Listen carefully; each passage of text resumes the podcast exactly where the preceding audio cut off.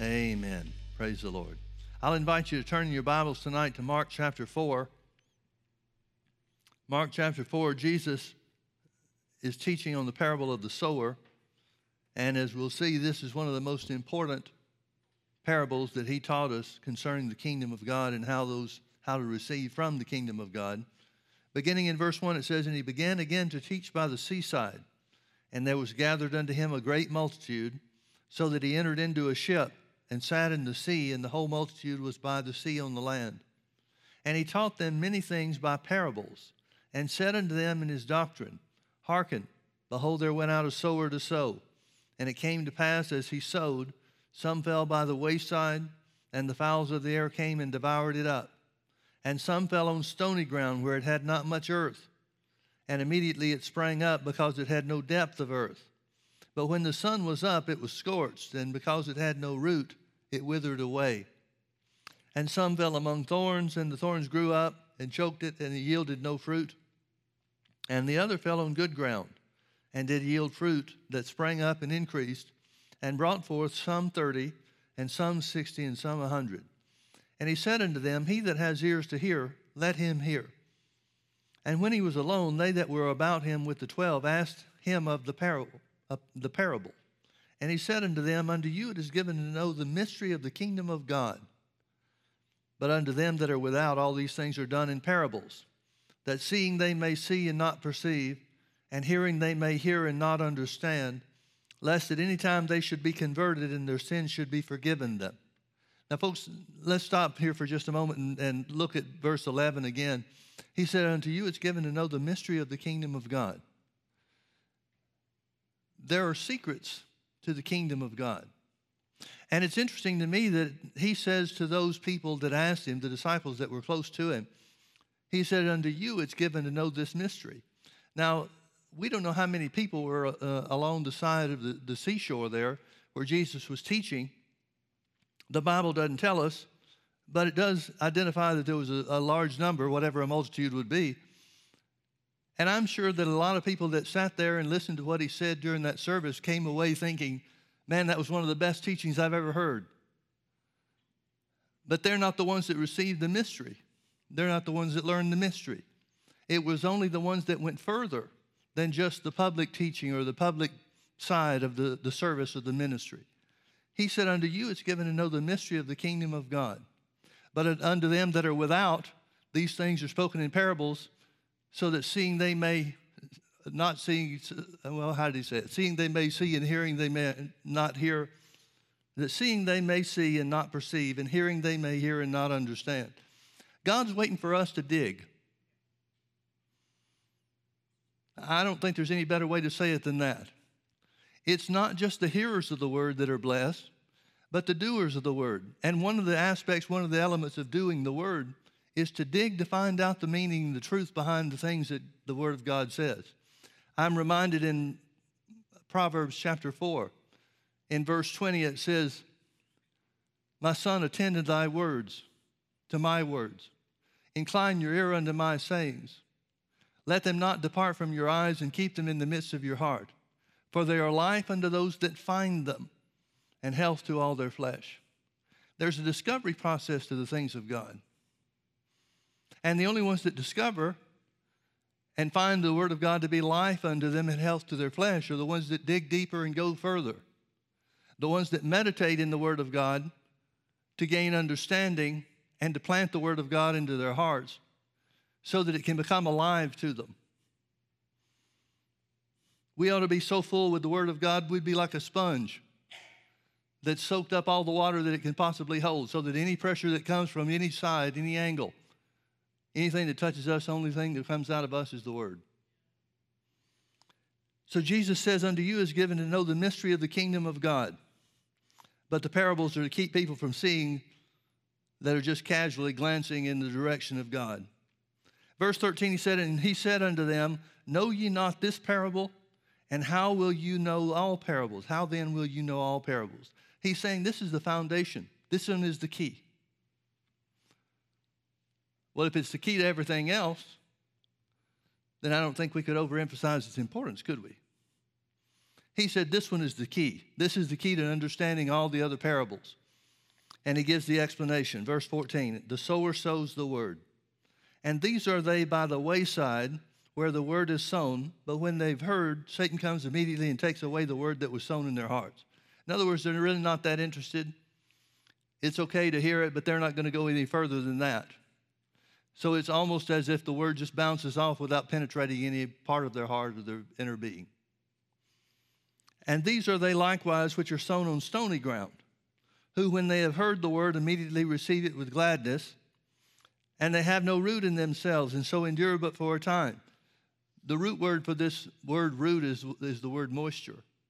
In other words, it's saying they don't continue to think on it, they don't continue to speak it, they don't continue to meditate on it. And so, even though they're glad to hear it to begin with, it's not planted or watered or kept in their hearts so that it produces any fruit. So they have no root in themselves and so endure but for a time.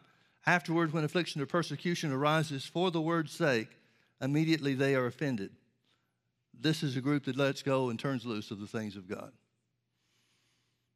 And these are they which are among, sown among thorns, such as hear the word, and the cares of this world, and the deceitfulness of riches, and the lusts of other things entering in choke the word, and it becomes unfruitful. And these are they which are sown on, stone, on good ground, such as hear the word and receive it, and bring forth some thirty, and some sixty, and some a hundred. When Jesus tells this, gives the explanation to this parable, he's identifying to those that would hear, let him that has ears, let him hear. He's identifying to these disciples that have inquired and asked for greater understanding, asked for an explanation about what these things mean. Jesus very simply says it's the degree to which you give attention to the word that determines the results that you're going to get.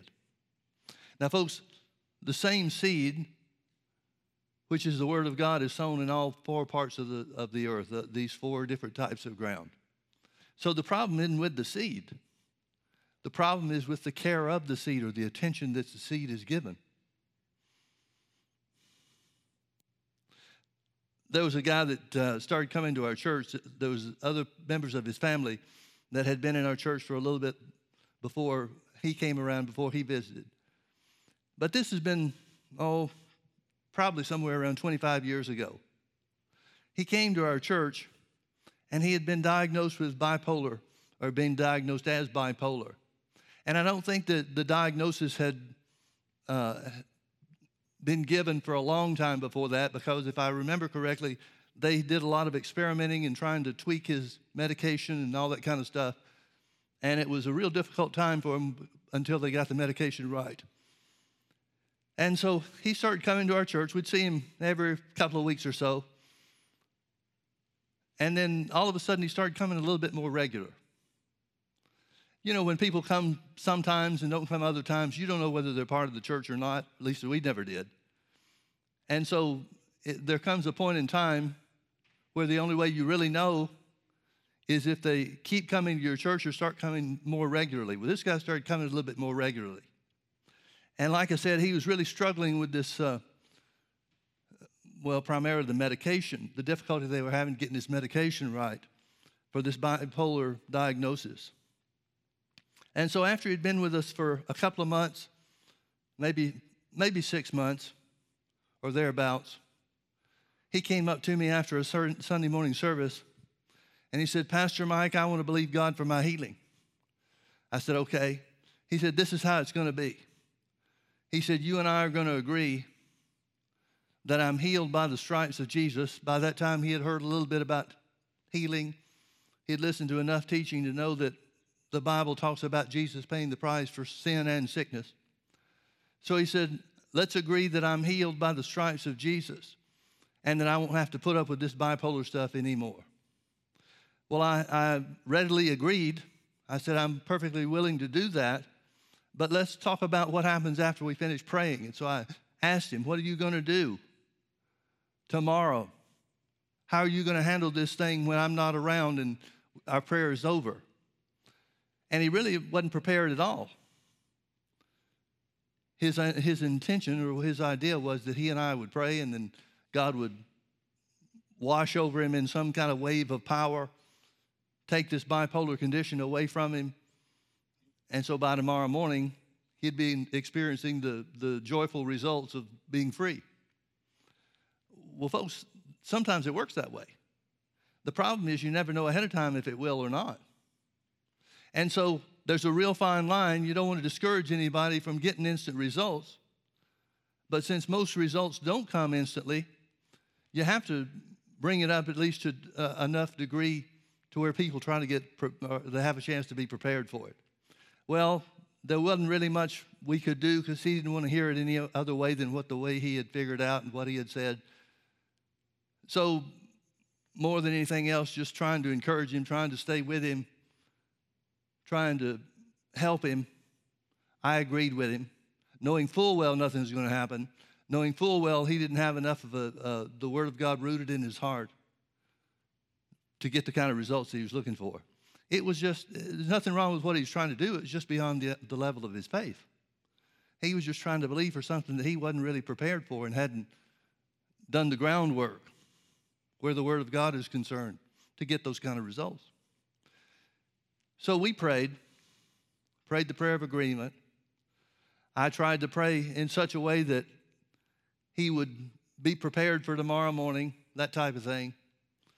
And you know the end of the story. He didn't get anything. Well, as a result, he got mad at God. He, when affliction and persecution arose for the word's sake, and it just really threw him for a loop. And he, he came away saying, Well, there's nothing to that stuff.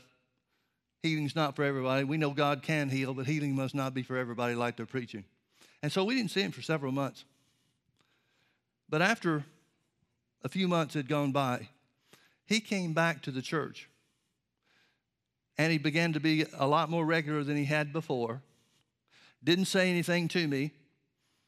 He wasn't, he'd already had his say about what he believed to be true or not true because he didn't get the results that he wanted, that type of thing.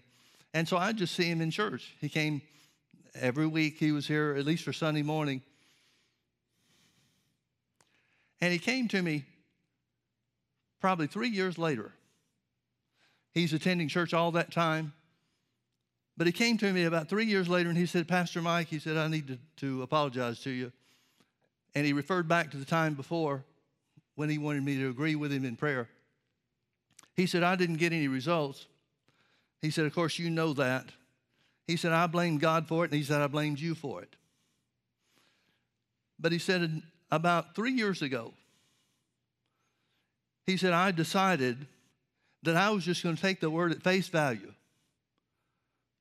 And I was going to begin to say what the Bible says about me.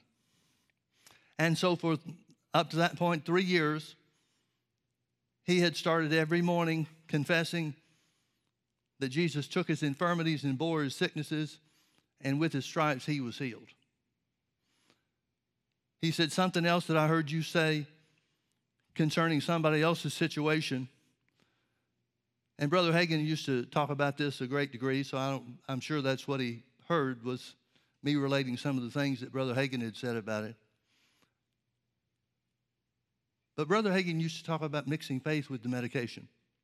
See, a lot of times people want to just throw out their medication, and they think that, that the, the removal of the medication is an act of faith. Well, folks, medicine doesn't have anything to do with healing one way or the other.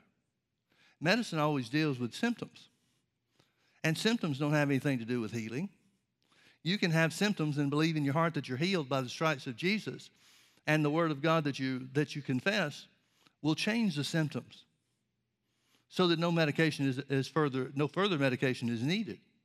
Doesn't always work that way, but sometimes it does. And so he said, Those two things I began to do. After I got over my little pity party about myself, finished getting mad at God and getting mad at you, he said, I began to speak and confess the word about my body being healed. He said, I began to mix faith with the medication to believe for supernatural results from the medication. And he said, for the first two, maybe two plus years, he said nothing happened. And I had just about gotten to the place where the devil was bombarding him every day, just as he does with the rest of us, saying that there's no point in doing what you're doing, it's not working, it's not doing any good. He said there were several places along the way where I just thought about just giving it up. He said, because really I wasn't too confident in my level of faith concerning what I was saying to begin with. He said, after a while, and it works this way with all of us, I'm sure. He said, after a while, I began to say it. And then I'd ask myself after I'd say it, just in the thoughts came to my mind, do you really believe that or are you just saying it? He said, Well, sometimes I didn't have a, an answer for it because I didn't feel anything. He was looking for feelings to identify his measure of faith. But finally, he just said, Well, the Bible says that's what Abraham did, so that's just what I'm going to do. So he wound up answering the devil very simply by saying, Whether it's working or not, it's what the Bible says to do, so I'm going to do it. Whether you know it, folks, know it or not, that's faith. And he said, Now here has been about three years, and he said, I've started seeing some results in my body that the doctor is very, very interested in. He said, I've begun to see some changes. And he said, the doctors are having to readjust my medication because now the medication is, is stronger than the, the, the need for it. So they're having to back down and, and tweak it downward to keep him even.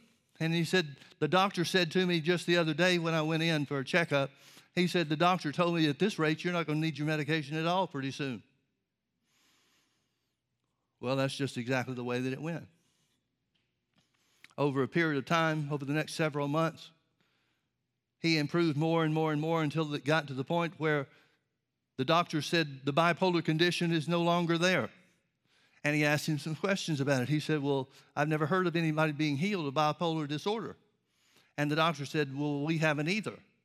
So the only thing that we can think is maybe we misdiagnosed what it was to begin with. And folks, that's the doctor's out. That's always the doctor's out. Well, we must have misdiagnosed because certainly there couldn't be any miracle work of God taking place. And like I said, that would have been, uh, well, easily 20 years ago, maybe up to 22 years ago from the time that it first began. Along the same line, there were two people many years ago. It happened in the same year in different parts of the country. Two people that were diabetic took insulin every day, part of their regimen. One guy, he was a pastor of a church, I think in Kentucky. And he said to the Lord, He said, Lord, I'm tired of taking this medication. I'm tired of taking this insulin. Your word says Jesus took our infirmities and bore our sicknesses, and with his stripes we are healed. So I'm just going to throw out this medicine. I'm just going to quit taking this and believe you. And his wife, in talking to him about this before, he told her what he was planning to do. And she questioned him about it, and he said, Honey, I'm just going to trust God or die. Well, guess which one of those took place? He went into insulin shock, anaphylactic shock, whatever they call it, and died. In another part of the country, there was a little girl, young lady, she was in her 20s, a recent graduate from Rhema, and she was taking her medicine every day, confessing the word of God over her body, believing God for supernatural results. And the doctors found that her kidneys began to or pancreas, what secretes insulin? What creates insulin? Is that pancreas? Where her pancreas had been dead and not producing insulin on any level whatsoever, it had come back to life and was producing the insulin that her body needed. Now you got two people in exactly the same medical situation getting completely different results. Completely different results. If you're still here in Mark chapter 4, let me show you a verse of scripture. Jesus continues to talk about this parable and explain different characteristics of it. Notice verse 26. Jesus said, So is the kingdom of God as if a man should cast seed into the ground, and should sleep and rise night and day, and the seed should spring and grow up, he knoweth not how. For the earth bringeth forth fruit of herself, first the blade, then the ear, and after that the full corn in the ear. But when the fruit is brought forth, immediately he puts in the sickle because the harvest is come. Notice that. He said, Here's what the kingdom of God is like. Now, remember, the parable was all about the kingdom of God. It was about how the word of God will grow in a, in a, a person's heart, depending on the degree of attention they give to the word. Here he says, The kingdom of God is like a man planting seed in the ground. Well, the only way you can plant seed in the ground, according to the parable, is by speaking the word. That's what plants the seed and speaking the word of God, reminding yourself of what God's word says, is watering the seed. That's how you take care of the word of God in order to reap the benefits that it promises.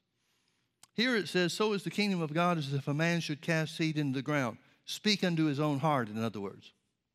The ground is your life, it's your heart, it's your spirit. So when it talks about speaking the word of God into your own spirit, it talks about watering the word of God it talks about giving care and attention to the Word of God. It's really talking about meditating in the Word. Remember Joshua chapter 1 and verse 8. This book of the law, or the Word of God, shall not depart out of your mouth, but thou shalt meditate therein day and night, that thou mayest observe to do according to all that's written therein. For then thou shalt make thy way prosperous, and then thou shalt have good success. Your prosperity and your success is dependent on the Word of God that you speak into your own heart. And the more you speak into your own heart, Jesus said it this way in one place. He said, Let these words sink down into your ears. Well, what's he talking about? He's not talking about physical ears, he's talking about spiritual ears. He that has ears to hear, let him hear. That's the process of putting the Word of God into our hearts, becoming established in the truth of His Word, preparing ourselves to receive the fullness of what Jesus purchased for us through His blood. So is the kingdom of God as if a man should speak the Word of God into his own heart. He sleeps and rises night and day, and it gets result. It brings forth fruit. He knoweth not how. That phrase, folks, has gotten me through a lot of tough situations. God doesn't expect you to have to know how the thing is going to work, just that it will work. You don't have to know how the results are going to come, but you can be assured that the results will come because, God, because God's word never fails. I look at this guy every time he comes to church now. He's married and he has kids. And I remember back, oftentimes when I see him, I remember back to where things started. How he tried to jump out there and get instant results beyond where his faith was really able to accept or receive. And then he went through a period of time where the devil tried to take him away, steer him away from the word and steer him away from God. And he went with it for a little while, but not too long afterwards, he came back and started putting the Word of God in practice in his life. What if that guy had not done what the Bible said to do? I dare say that he wouldn't have the wife and the family that he has today. He wouldn't be walking in the blessings that he is walking in now. And I wonder along that line, I wonder how many people get sidetracked by jumping out beyond their own faith and many people never recover from that, folks. Many people never do come back to the place where they accept the Word of God as truth, even though they may not have known how to handle it or how to operate in it to begin with. This guy's life is a testimony to God every time I look at him, every time I see him. I see his family, and I look at the good things and the, the wonderful plan that God has for his life, that he has for all of our lives if we'll just simply do what the Bible says. If we'll just simply do what the Bible says. He said, telling me his testimony that sometime later, long after things had changed and his life was going in a different direction, on track again with the will of God, he told me, he said, I knew that there was one thing that I had to add to what I was doing, what I started doing. And he quoted Romans chapter 4. He said, Abraham called things that be not as though they were he said, I was doing that, I understood that. But then it says later on in the fourth chapter, Abraham was strong in faith, giving glory to God. He said, every morning, he said, I'm not much of a singer, don't have much of a voice, I'm not very musically inclined. I could relate to him very well on that. But he said, every morning I would just make my confession and then I added thanks. Just a, a simple thank you, Father, that your word is true. Thank you that your word is working in me. He said, whenever I'd think about it during the day, I'd remind myself to thank God for the answer. He said, again, the devil would come to me and say, You don't really believe that, do you? And of course, what he was asking is, Does it make you feel anything? Well, he didn't feel anything, but he accepted the word at face value and told the devil he was doing it because the word said to. And that was enough to defeat the devil in one of the most critical and serious situations that I guess that any of us could ever face. Abraham was strong in faith, giving glory to God. I see a lot of that in these verses of Scripture. So is the kingdom of God as if a man should cast seed into the ground or speak into his own heart. Meditate into his in, uh, meditate in the word of God to become established in the truth of his word. He sleeps and rises day and night. Jesus must be indicating that not everything, not every faith endeavor is going to be an instant result type thing. Well, if Jesus told us that it was going to happen over a period of time, that fruit would develop and grow over a period of time, why should we get discouraged when we don't get instant results? So we're going to see situations, things that we're believing for, things that we're confessing for. We're going to see them t- take place over a period of time. We'll sleep, may not see any difference. Rise again the next day, may not see any difference. But one of these days, he doesn't even have to know how. One of these days, fruit will come up. One of these days, the things that he's been speaking will come to pass in his life. The healing that he's been claiming will manifest in his flesh. God's word can't fail, folks. It absolutely cannot fail. Heaven and earth will pass away, but his word will never, ever fail. So if we want to accept and receive the promises of God, it becomes the very simple endeavor of saying what God's word says. And that's the thing that the devil will fight you on more than any other thing. He wants to stop you from saying what the word says. He wants to get you distracted. It talks about some of the distractions in Mark chapter 4 the cares of this world, the deceitfulness of riches, and the lust of other things, and affliction and persecution. He tries to bring hard times, hard places, difficult circumstances, evil feelings, or feelings that are inconsistent with the Word of God, and He wants to distract us all with these things. But if we know how He works, if we learn how He works, and learn that our job is to continue to confess the Word no matter what it looks like, no matter what it feels like, whether it looks like it's working or not, keep speaking the Word of God into our own life and into our own spirits, into our own bodies, God's Word will prevail. It'll never, ever fail. I got to tell you, folks, even though because of the situation, not many people know about what the guy's come through, and he's not real excited to get into, up in public and tell everything about it. Not a lot of people know what happened to him. They just see the family, the wife and the family that he's got now, and it's easy to see that they're blessed. But he's one of the greatest encouragements to me of anything, anybody that I've ever seen, because I know what happened. I know what he did. He went from being in a place where he stepped out to receive something that was beyond his own faith to developing faith to overcome one of the most critical situations that we can encounter. God's word never fails, folks.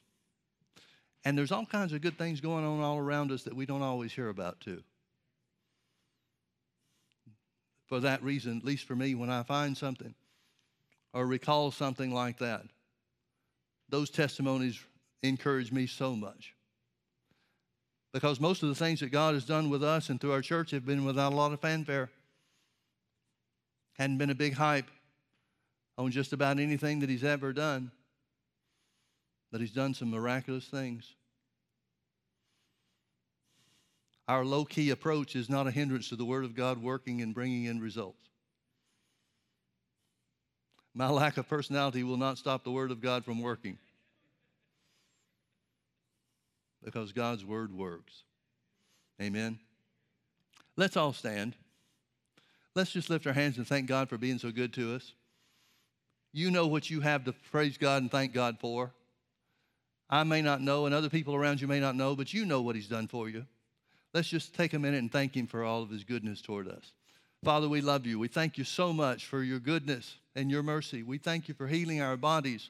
We thank you for saving our souls. We thank you for the privilege to put the Word of God to work in our hearts, to renew our minds to your Word, to not be conformed to this world, Father, but instead be renewed in the spirit of our minds. What a privilege it is to know that we've got an infallible Word of God that can never fail. And Father, just like you've delivered us before in the past, you'll see us through whatever we're standing in faith for now. We declare that we're redeemed by the blood of Jesus. We declare that we've been made rich because the chastisement of our peace was upon Jesus. And we declare that because Jesus took our infirmities and bore our sicknesses, with his stripes we are healed. Father, it's good to be healed. It's good to walk in your word. We thank you so much for all that you've done for us. And we believe even greater things are ahead. In Jesus' precious name, amen. Amen. Say it with me I'm healed by the stripes of Jesus. Amen. God bless you, folks. Have a great week.